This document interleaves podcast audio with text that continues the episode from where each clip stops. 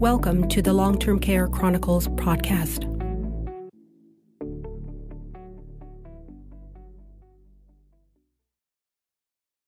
Morning, Doug, and uh, thank you so much for coming on to the Long Term Care Chronicles this morning. And um, I know last year you were on the podcast speaking to uh, a lot of these same issues, but for our listeners that you know are new, may not know who you are, if you could just give a brief background history of yourself and your group. Well, yes, sure, Wendy, that would be wonderful. And uh, thanks for having me back on the podcast. I think it's important what you're doing and getting messages and information out to people. Um, yeah, I'm a, I'm a, a retired senior. Uh, I've spent my working life supporting people who have disabling conditions to live successfully in the community. I've been doing this for over 40 years, and um, I'm retired like a lot of people, but uh, you can't really leave a social movement. You're, you're always involved in, in some way. You don't really retire from, from this. And so uh, I'm uh, uh currently I'm, I'm, volunteering with uh, Seniors for Social Action Ontario, which is a group that formed uh, last March as the pandemic began to roll through long-term care homes and the tragedy began to emerge and a number of just seniors around the province who knew each other began to contact uh, each other and uh, say, we, we, we really need to do something uh, about this, have, have, have a voice in, in, the, in changing this darn system that we've known has been so broken for so long. And so we came together uh, last March and April, and we have been hard at it ever since, trying to affect change in the political system, in the bureaucratic system, in the public mind, about what are the real issues behind these problems we're always seeing in long-term care that's led to a unspeakable number of deaths and infections. Yes, thank you so much for that, Doug. And you know what you're saying is totally true. Because I know last year you had testified at the Long-Term Care Commission, and of course the report has now been released as of April of this year with the with their 90 plus recommendations. And as grateful as those um, recommendations are, but how useful are they going to be if they're not going to be implemented? And how do we go about that process of ensuring that those recommendations get implemented? So I'm, uh, Wendy, the report was released. Uh, they, they asked for additional time, right? They wanted another six or seven months to really get at it. We were supportive of that additional time because it's been decades and decades of yes. dysfunction. So, so, uh, but anyway, the Ford government did not give them the time, and I think the report reflects that a little bit. To me, it's a it's a rushed job. If you read it, it feels rushed to me. But the essential uh, issue, the report was released uh, at the, the last day of April, and um, uh, preceding it by about three or four days was the also the Auditor General's report on uh, the preparedness and management of the pandemic. But I'll speak, I'll speak to just both reports for a minute. I mean, both reports were absolutely scathing of the government's response to older people, both um, at the pandemic level, but also for decades and decades of, of issues being, not being resolved. Um, and, and, and so, you know, they talk about the long-term care operations uh, not being uh, prepared, not being well managed, um, and there's just a, a, a, myriad of examples that both reports give in, in, relation to this, which which led to the, the, the high rate of deaths and infections. I mean, actually, in the first part of the year, uh, 2020, or, or as this pandemic unfolded, we had the most deaths in the world in long. This is nothing to be proud of, let me tell you. So our our our take on the 85 recommendations from the commission. There are 16 recommendations in the Auditor General's report. Our, our issue with the commission's report is that while it had the ability to look at root causes and make comment on how the elder care system could be amended, it chose not to do that. So much to our disappointment, it chose a very narrow focus mainly on the pandemic itself. You know, the unpreparedness, the uh, the PPE problems, the staffing problems, the all the things that have been previously documented decade after decade after decade that no one's done anything about. so for, for us, it, it, was really problematic. I mean, um, you, you know, really wasn't a deep understanding that the model of institutional, the, medical model of institutional congregate care is flawed at its core. and, and that and that I, I, think it's important for your listeners to, to, to just pause for a minute and, and, reflect that the institutional model of care ha, has been used by every social group in the past whether it be children in orphanages or people with intellectual disabilities in regional centers or those with mental health problems in asylums or indigenous youth in residential schools. My goodness. All, uh, all social groups have given up on the institutional model because it simply has characteristics and a culture that does not lend itself to the personal care and attention that we all want for ourselves and our loved ones. Now, today, the institutional model of care is simply used by prisoners and the elderly. And the, the elder uh, care system is clinging to it as, as hard as they possibly can because there's vested interests. As you know, there's 58% of the industry is controlled by the for profit sector. We have a government that wants to keep it in place, the institutional sector. And by the way, and I say this quite respectfully, but in respectful disagreement, so do the unions want to keep it in place. That unions are not as comfortable in a community based service system as they are in an institutional model of care. And that's been very problematic. So, so the, the commission really spent most of its recommendation, virtually all of the recommendations, on trying to fix the current problem that you can see because of the pandemic, and then has one line or one paragraph in its whole report, 100 pages or so, one line about, well, we need to reimagine elder care. Well, well, my goodness, of course we need to reimagine elder care. Why didn't you say something? And they, they in their in their in their preamble and in their prose, they do talk about the need to reimagine this, but they don't connect any of that thinking up with actual recommendations they have one out of 85 recommendations that says more support for aging in place and some alternatives. But when you read the report in its totality, you really see that that's a that's almost incidental, like a throwaway to the advocates who came to the table and testified on the need for that. Let's give them something, but did not seriously balance it with their recommendations, and they go as high as 55,000 new beds in their report.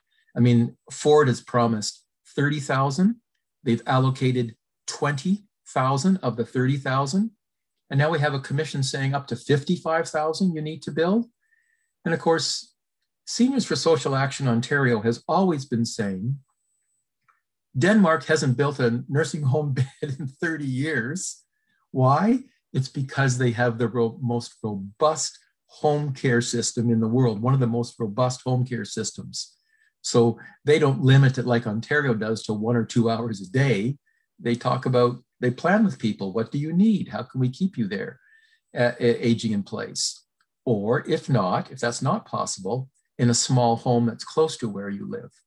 So I think the commission um, perhaps well intentioned, but maybe we could have predicted this at the beginning because uh, the people on the commission, um, well meaning and skilled in their own rights, were not reformers. Uh, they, they, they, were people that were more linked with the, with the public service, with the status quo, with hospitals.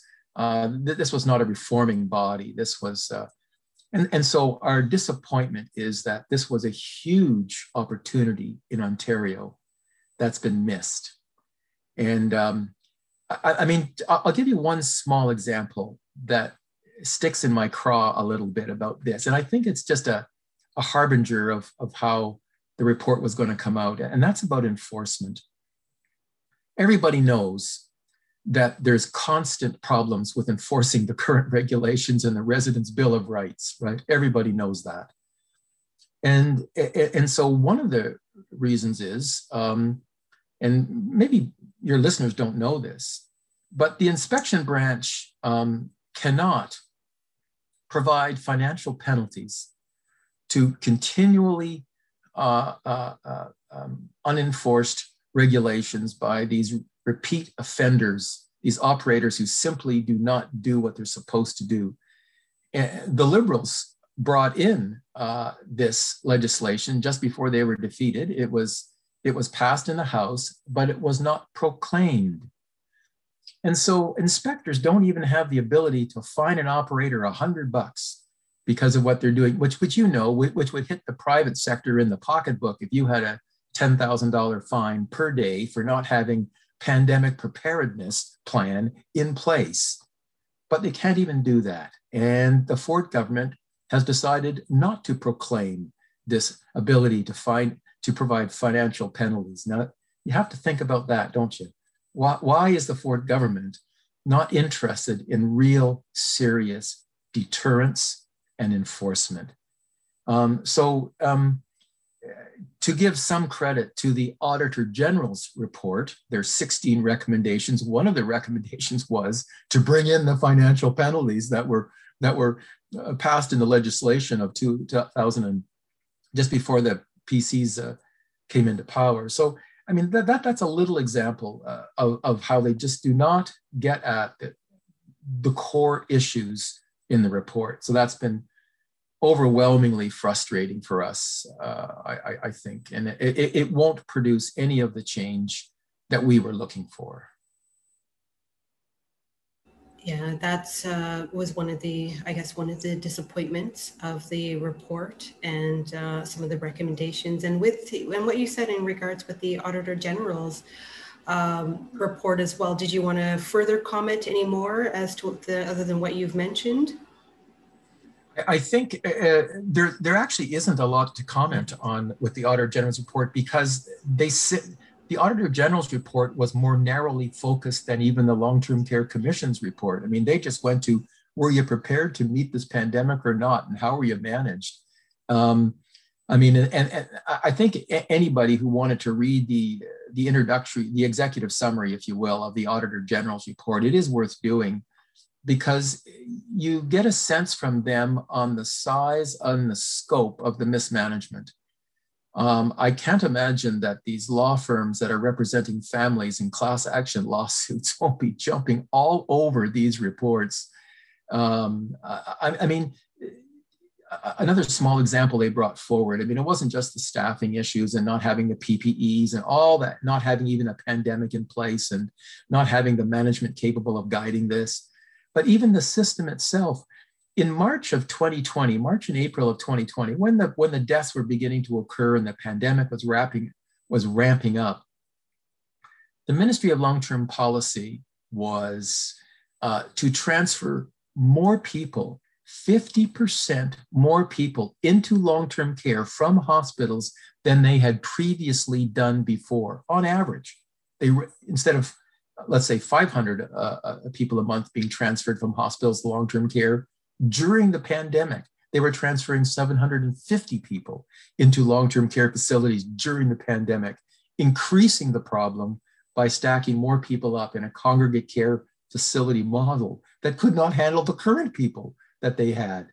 And then if you if you really want to, you know, the other issue of a a, a directive given to um, the uh, long-term care facilities not to transfer people who were ill to hospital is just unconscionable.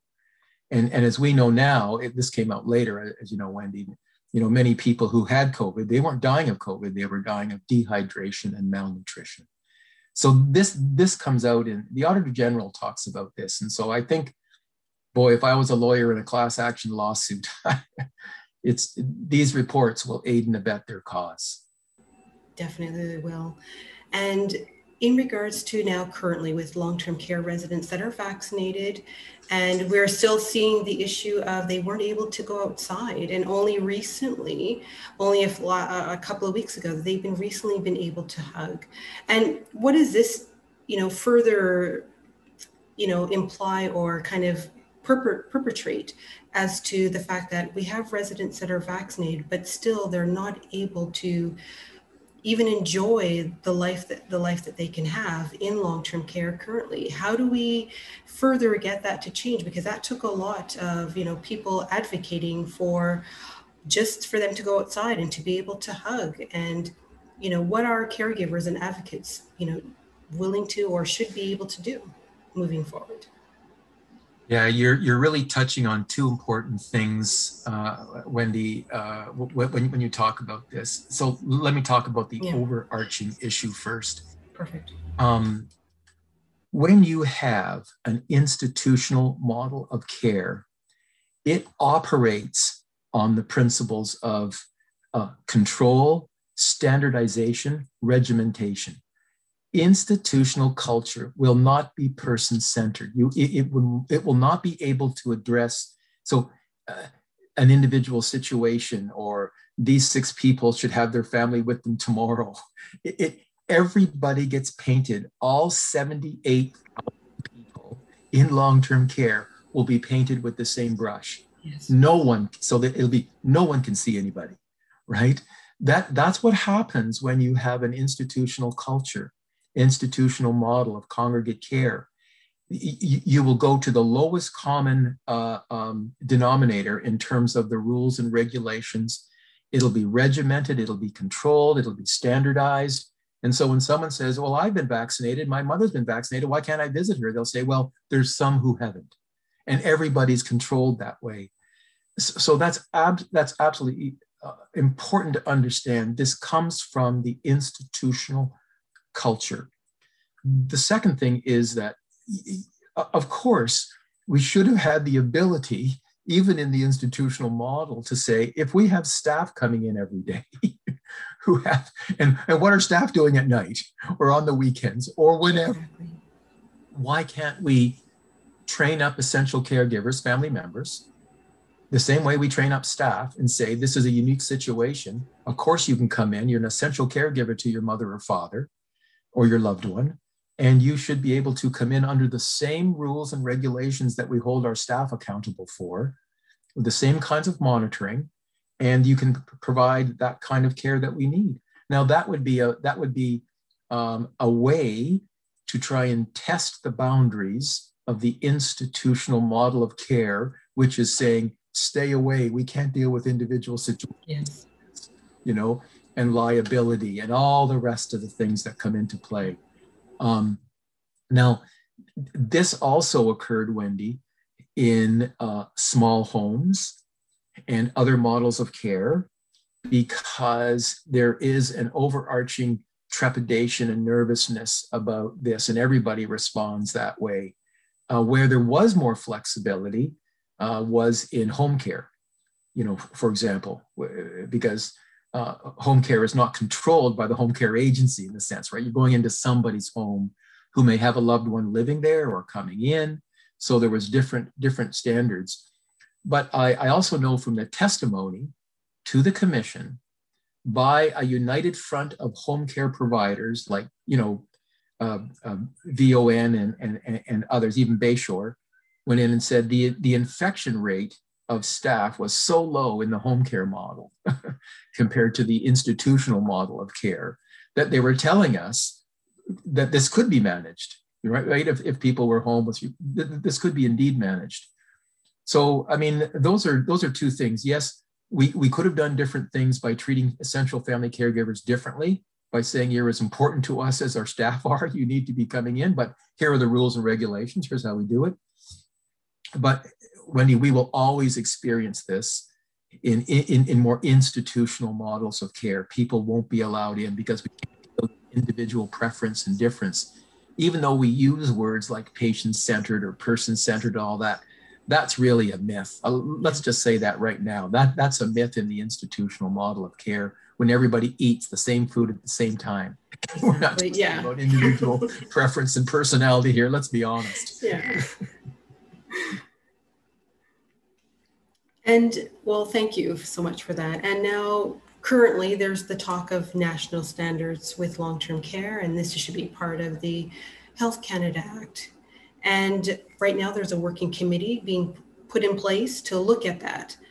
And there's been 50 years uh, of reports and information and research that has already gone into, into this. Do we not have enough reports that we can't, that the federal government can't just implement something or to be able to have enough information? And what else is there really that's going to be looked at here? Yeah, so that's a very good question, Wendy. And I, I think we're talking a bit more uh, a bit more in a bit more sophisticated manner when we start raising the issue of national standards. First of all, um, Seniors for Social Action Ontario has been clear from the very beginning that while you can always add regulation and you can always add standards to give more clarity or maybe add something, and I'll, I'll mention a few ideas, but the issue for us has never been so much about regulation and standard as it has been about enforcement and deterrence. Um, put all the standards in place that you want, put all the regulations, rewrite the bill of uh, uh the residence bill of rights if you want to do that, add a few more clauses. But if you don't enforce things, what the heck matters? And, and what we're having right now is a crisis with enforcement. We do not have a crisis with regulation, available regulation. We have decent regulation. We have decent residents' bill of rights. This is about the lack of interest with enforcement from any previous government. So that being said, I mean, um, the standard is not the issue for us, but but given that, uh, given I've said that, uh, so we're, we're worried about a couple things. One is it's very sexy, if I can say, for everybody to say, well, we must have failed in our standards and get everybody together and let's think about redoing this kind of stuff. And what they won't think about is how to enforce it, how, how to enforce it. But when, when, when, when we talk to people, and we do talk to those folks that are involved in the standards debate, and, and they say, well, well, it'll, you know, of course it has to be enforced. And that's where they leave, the, that's where they leave the whole issue the fun, the fundamental central mm-hmm. issue is enforcement, and they say, well, of course it has to be enforced, and then they get back to writing their standards. Exactly. So, where it could be helpful, Wendy, is is if if if uh, Canada, if the federal government was to say that uh, the Canada Health Act it, it, um, to the Canada Health Act is the need to have seniors age in place, to age at home, or to have choice, um, to be somewhat in control, or their friends and allies, to be helping people to make decisions about their life. If the Canada Health Act was to have some overarching statements that would go to uh, the need for community based care, not institutional if it was go to aging in place, if it was to port choice, and control. Then, when we're talking about the transfer of dollars from the federal government to the provincial government, in terms of the Canada Health Act and what we what we what we um, subsidize federally in our transfer payments and in our in our program funding streams, uh, then some standards around the allocation that must go to home care, for example, has to go to home care. It can't be diverted anywhere else, right? So uh, yeah. we know uh, right now, for example, that our, our, our, our Canadian system, let alone Ontario, our Canadian system is oriented to spend most of the money on the institutional model of care, which most seniors are saying they don't want, right? Exactly. The recent, the recent um, survey that came out that was quoted by the National Institute on Aging at Ryerson University, quoted a Ipsos Reid poll that said 96% of seniors will do anything they can to stay out of a long-term care home. Yet we have we have um, six dollars spent on the institutional model for every one dollar spent on home care.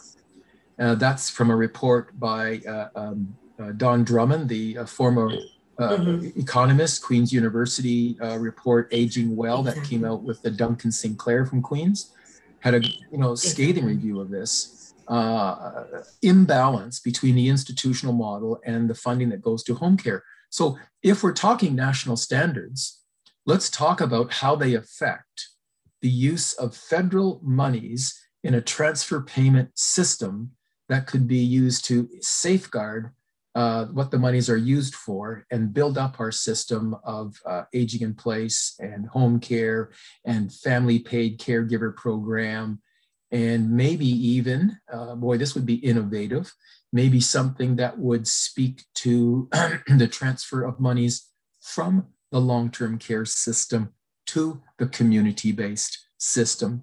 Um, and we could get into that too a little bit uh, later wendy if you want. I mean in the united states right? There's a Supreme Court decision 20 years ago that said if somebody wanted to come out of a long term care facility, a nursing home, and have another option in community, that the money spent on that person in the facility could go with them to a new place in a community based model of support.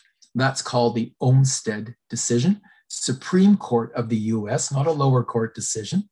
Uh, started with uh, two people with disabilities living in nursing homes in Georgia, worked its way up to the Supreme Court, and, and they confirmed that. So, so maybe national standards could also speak to the fluidity, the portability, the flexibility of the funding model that would allow people choice and control instead of being funneled into and kept into the institutional model of care. So in that limited way, I think standards could be helpful, but in the absence of really understanding the dilemma with, um, uh, you know, what, what we call the MED model, I mean, monitoring, right? Monitoring the situation, enforcement of the current regulations and rules, and deterrence, MED, in the absence of that, which is the real issue, I think national standards, if they don't get at those issues I just mentioned,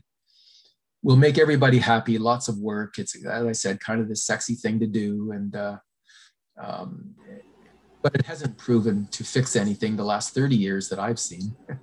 yeah. No, definitely. And it's just the ability to pivot and to change and to think differently outside of the box. Like what you've mentioned, it would be fantastic in terms, especially with the funding piece of following the person. You know, it's not that it hasn't been done in some aspects of society here, especially in the in this particular province or in other provinces. But I think for long-term care, maybe that needs to be looked at as well. And um, going into right now, again, the current talk is people don't want to move into these long-term care settings these big 200 300 400 5 um, bed yeah. settings. They want to look at alternative um, levels of care. And your current call to action your petition is speaking to that uh, in terms of that growing conversation. Can you um, you know add a little bit more to to what uh, exactly for your petition yeah, thanks, Wendy. Yeah, we uh, we put out a petition for a couple of reasons, and and the petition is um, trying to engage the grassroots uh, people of Ontario in this kind of uh, in, in this way through through action through a petition to help people understand that the grassroots has to mobilize in order to make change. If this does not happen, if we just maintain the same political masters that we've had right now, we will not be able to make the change. And so the petition speaks to um, uh, long-term care and the institutionalization of people as a human right, uh, not to be institutionalized. I mean, you should have the choice. You, you should not be forced into a uh, congregate care institutional facility that's based on regimentation, standardization, uh, warehousing of people, um, uh, um, and it, it, because if society is going to spend money that way, then you should have some choice in how society spends its money. It shouldn't just force you into one option or not. And so um, we want to say that there should be portability of funding, flexibility in funding, so that it can follow the person out. We, uh, and basically, if you look at the petition and you look at sort of the um, um, Convention on the Rights of Persons with Disabilities, uh, in, in the UN convention that's just, you know, you know the protocols have been uh, recently ratified by uh, Canada, that Um, people uh, with disabilities and, and, and, and, what I'm speaking of, if, you're a senior in long-term care home, likely you have a disability. So we're talking about most of the seniors in long-term care.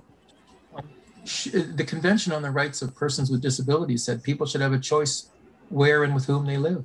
Exactly. Now, isn't that something? Now we, we kind of shake our heads and say, oh my God, is that possible?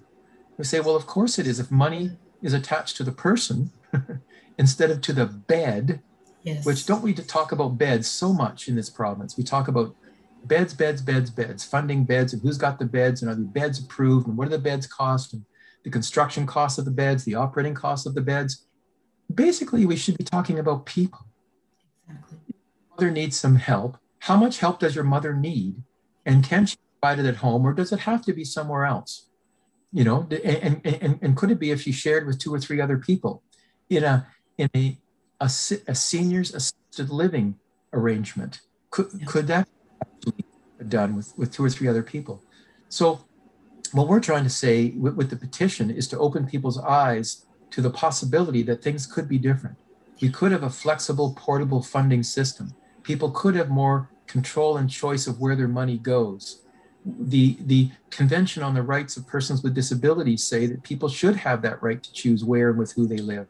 So this is a this is this is a powerful concept, but I can't say enough about how the mindset of our citizenry has been conditioned to think that long-term care institutions are a normative and expected feature on the landscape of exactly. and you and I know it's just not true. Right now, what we're seeing, what we're seeing now is seniors themselves have opened their eyes with all this death and infection and are saying, I don't want this for me. I want this for my loved one. And they're also saying they're, they don't want their children caring for them in these places.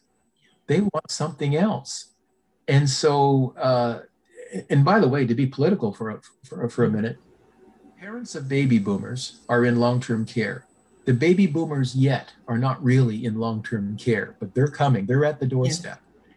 And I know because I've talked to the children of baby boomers, and they're worried about their parents right now because the children of baby boomers are now like 40 ish, right? Yeah. 45. And they're looking at their parents on the doorstep of long term care, and they've just seen a horror show. Exactly. So, what right now we have two or three generations that are lined up to vote for change. Yes. And we mobilize that constituency into a political master who will do the right thing, we may have the ability to make some change. And so the petition is part of that process that we're using to try and have the citizenry think differently about elder care. Just because a nursing home has been there for 50 years doesn't mean it's where we want to be. We've closed residential schools, closed asylum, closed regional centers, closed orphanages. it doesn't have to be this way. Ontario citizens. It could be different, but not unless we mobilize ourselves. It is our province, it is our money, it is our future, and we need to do something about this. And so I think the, the petition was a way to uh, get at that and, um, and, and to get at, and you'll see updates on the petition because we're trying to come at it from different angles. Yes. We're up to about a thousand people now or something. Um, but the other thing, you know, Wendy, not not everybody's aware so much that there are these wide range of options that are in Ontario. I mean, they're, they're not widely known because community support agencies are just so badly funded, so horribly funded. They have to go to, you know, bingo to raise money so that they can they can give people the needed service and support as if it was superfluous, as if it was uh, you know, some little extra that's hardly necessary. And yet I've talked to some these community support agencies who have implemented, for example, a seniors assisted living program, which they try and jam in between the little bit of home care somebody gets and their placement. But what if your mom or dad or yourself, what, what if you need six hours a day or eight hours a day exactly. of, of help, right? so I, have talked to these people who have run these, and they And, and, and, and they run them on a shoestring, these seniors assisted living programs. I know one in Peel region that started with a grant uh, that, that was a one year grant, but they saw the need, they had to do it. And so they began to provide assisted living to seniors uh, in, in supportive housing units so they could stay there, age in their own place. And then the one year grant finishes, and now they're having to raise money and, and, and, and, you know, go here and go there to find money. Meanwhile, where every nursing home bed costs 232,000 to construct it that they'll pay operator and then another 200 bucks a day plus for the operating costs and these people running seniors assisted living, keeping people out of the expensive model, which Don Drummond and Duncan yes. Sinclair clearly say we cannot afford with the baby boomers coming, clearly say that in response to the commission's report that says build 50,000 new beds for God's sakes. I mean, so, so um, there are people out there who have been helping seniors live in their homes and we don't know it. It's like a big yeah. secret exactly. if you will. And what we need to do, and what the petition is pointing to, is that the alternatives are already out there. They're just poorly, poorly uh, funded, poorly addressed, because because we have a system that funnels people into institutional beds. If you underfund assisted seniors living, if you underfund home care, if you make those people scrape and scratch for anything they can get, then you will have a system that puts people into long-term care beds. And that's why in Ontario and in Canada, generally speaking, we have the highest rates of institutionalization, right, in, in the developed countries and the lowest rates of spending on home care. And that that's that's absolutely a huge problem. But I think what SSAO is, is understands from the very beginning is that if we don't mobilize a new political agenda that can drive the change, we will have bureaucrats uh, like the deputy ministers in health and in long term care who run the bureaucracies.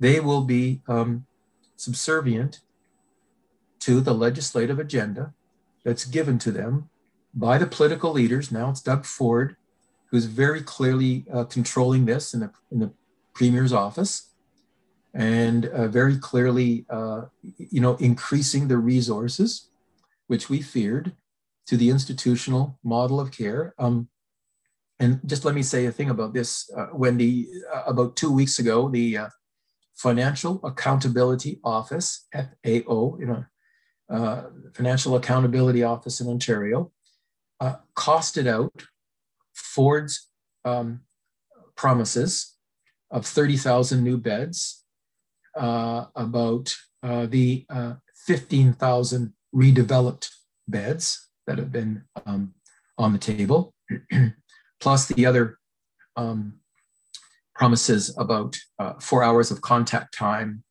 Um, and uh, what the Financial Accountability Office says when they, you know, um, make their way through all of the political message and noise about this is they said the long-term care budget will go from 4.4 billion to 10.6 billion. And they say 5 billion of that will be annualized in the next 8 years. So we're doubling the money going into long-term care over the next 8 years have you seen any announcement on home care on aging in place on portable flexible funding for families to stay there, on seniors assisted living programs, on family paid caregiver programs that would help people age at home, we have seen zero. Absolutely zero. So what we're what we're hearing right now, Wendy, is that of the 30,000 beds that he's Ford has promised, 20,000 have been allocated. There are 30,000 beds up for redevelopment when the license expires. License expires over the next three or four years from various yeah. operators. Of those 30,000 redeveloped beds, 15,000 of those have been approved for redevelopment. So we are investing in spades in the long term care industry as you and I speak. And, and over the next, until the next provincial election, which is in about, what, 11 months from now, or maybe 12 months from now, Yeah. our fear is that the bureaucracy will be forced to sign 25 year contracts with all of these operators. And uh, uh, the question I have is so, where does the money come for what people are asking? Seniors, 96% of they want to age at home, they want to have control over their dollars. Where is the money going to come from? And this is because it's being it's being directed by the Ford government to build up the institutional system which people are saying they don't want. So we have chosen the petition's an example, but also what we've done is we've been continually meeting with the uh, Steven Del Duca from the Liberals and with the political leadership of the NDP party to see their appetite and their interest in reforming elder care, not improving a system that can. I'll, I'll say a little bit about that because I think it's worth uh, yes. talking about the political uh, work that we have been doing. Perfect. Um, politically, uh, the NDP last September came out with what we thought was an extremely progressive uh, agenda of elder care reform. They talked about moving from the institutional model to small homes being developed around the pro- province, operated by nonprofit network of people. Really positive stuff. They talked about building up uh, home care, uh, um, $250 million per year for the next four years. I mean, that would be a billion into that system. They actually talked about enforcement. They talked about a lot of things that, that needed to be done. Um, as we've spoken to them more recently, uh, there seems to be some tentative nature now. Um, and, and part of that is because uh, their base of support, um, uh, unions, have always struggled with the community based model of flexible, portable care, home care. And so, you know, the NDP, its base uh, tends to drive it. And so they are listening to those who think that the um, institution can be fixed, propped up. You know, just throw in a bit more money, throw in some more staffing, uh, throw in a few more uh, standards, uh, throw in the butterfly model so people can hopefully be respected a little bit more, and maybe we can make this work. Well, um, so we're very cautious. We continue to speak with the NDP about why that is. There's some tremendous reports out that say this is the wrong way to go. And uh, so we've also been talking to the Liberal Party because, uh, you know, the Liberal Party was decimated. Yes. Election didn't even make party status. But I'll, I'll have to say, and SSAO, I'll say to everybody, we are, you know, politically agnostic. You know, we're not promoting any political party. Uh, although we're very critical of what Ford is doing, obviously, because he's investing in the long-term care I- industry for various reasons. They're very committed to that. Um, but I, I, found that the liberals had a, a, a, an interest in in what they called a more nuanced conversation about this, and rather than having a debate about who promises the most beds wins the election, yeah. they were interested in another kind of conversation about what are seniors saying so I have to say, Wendy, is it refreshing to listen to somebody who says, well, what are seniors saying? Yeah. Because SSAO is made up of, se- we're seniors. We're all retired. We don't, we're, we're, worried about our own future. Our parents, of course, although my yes. parents have passed on, but we're worried about our loved ones. We're worried about ourselves. And he wants to listen to the seniors. I'm going, oh my God, finally a politician that wants to listen to what seniors are saying. So when 96% of seniors saying they want age in place, I think what the liberals are saying is that let's let, let's let's pay attention to this. So they have just gone through a process of where they're developing their election platform. Their number one or number two issue is long-term care. Uh, that's that's kind of rooted in their policy, and they are uh, beginning to take on board some of the more progressive ideas about how they could change the system because they know. I mean, they were in power long enough. Yes. They have to wear some of this too. I mean, let's face it. You know, they were in power for a long time, and there's a lot of changes that, that, that could have been done. But I think they recognize that and they're beginning to say, we can't afford the institutional system. He sees that. We, we need to do aging in place and we need to incentivize uh, caregivers. Like a family paid caregiver program or like money follows the person or all these kinds of ideas. They're, they seem to be very open to these ideas in their process. And their process of developing the election platform has been extremely participatory. And they've developed their, their, their, their major planks in their platform. And the one on long term care, which had a specific, uh, and every evening over May and June, they were having e- evenings to talk about each of their different elements of their plank. In the long term care evening, it had the most people on. I think there was like four or 500 people that were on the evening, uh, on the evening Zoom giving feedback about long-term care. Boy, if that doesn't say something about your about your priorities. But so far, we're getting a fairly uh, a, a good feeling of what they're saying right now. Now we're a long way off. Yes.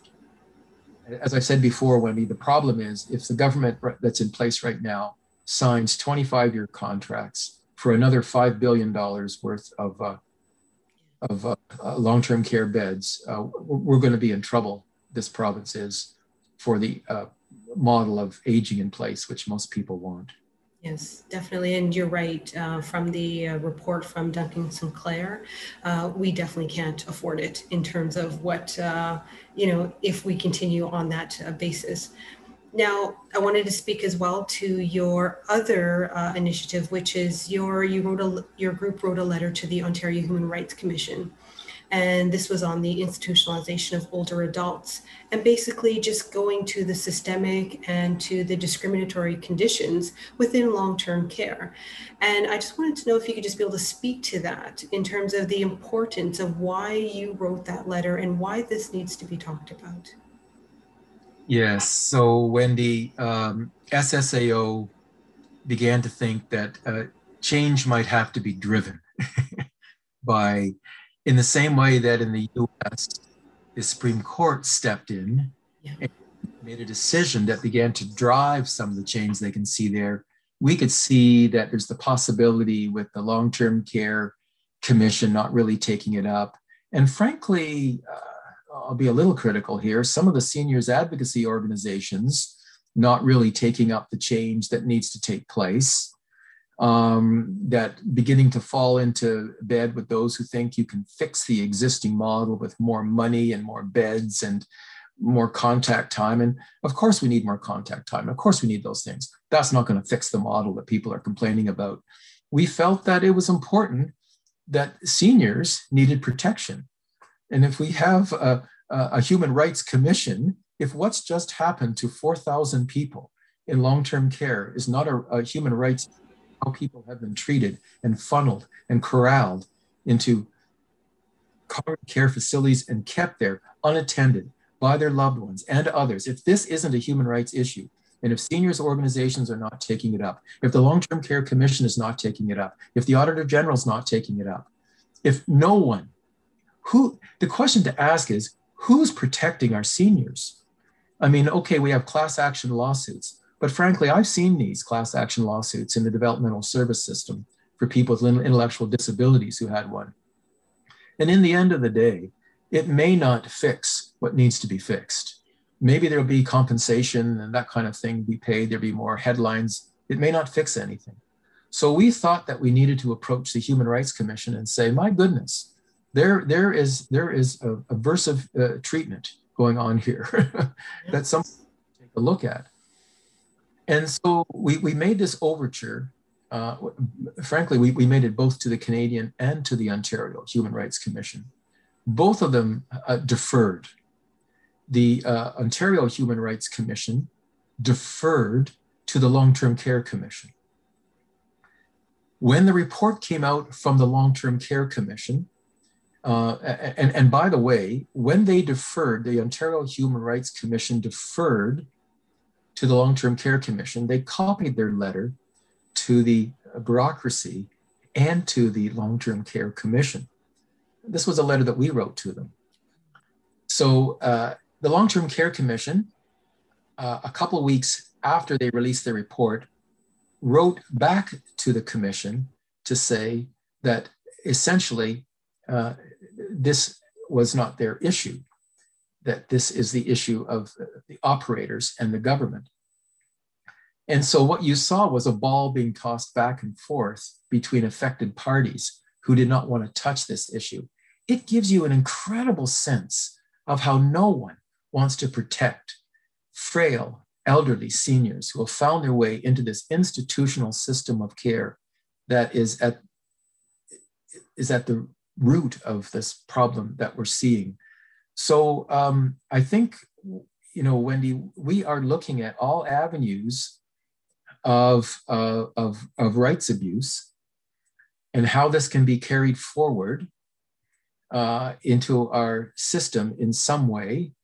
And it may mean that you know the courts have to come into play, not simply in the class action lawsuits, which it'll be about compensation, but in the in, in the rights of people with disabilities. I think we need to pay real attention to this. So so yes, uh, I, I think uh, this is something that needs to be addressed, and, and we've uh, begun to walk down this road.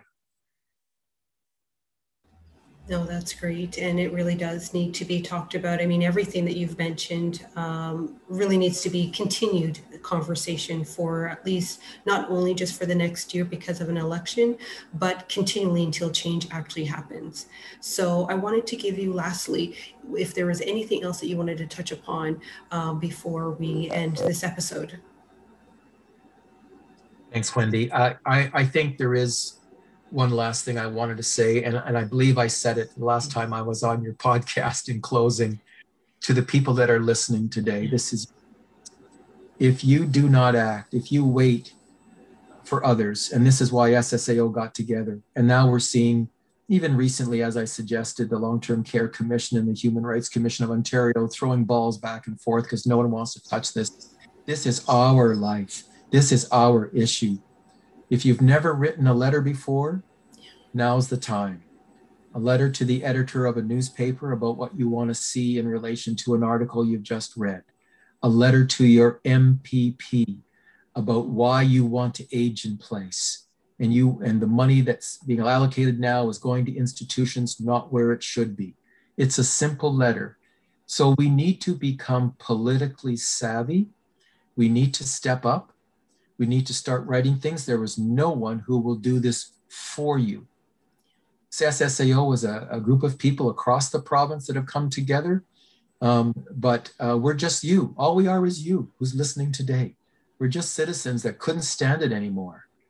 So if if you leave it, you will have more institutional care in our lives and no aging in place. Uh, and, and, and so last thing I want to say is we need to write to those who matter political leaders, newspapers, opinion formers, decision makers.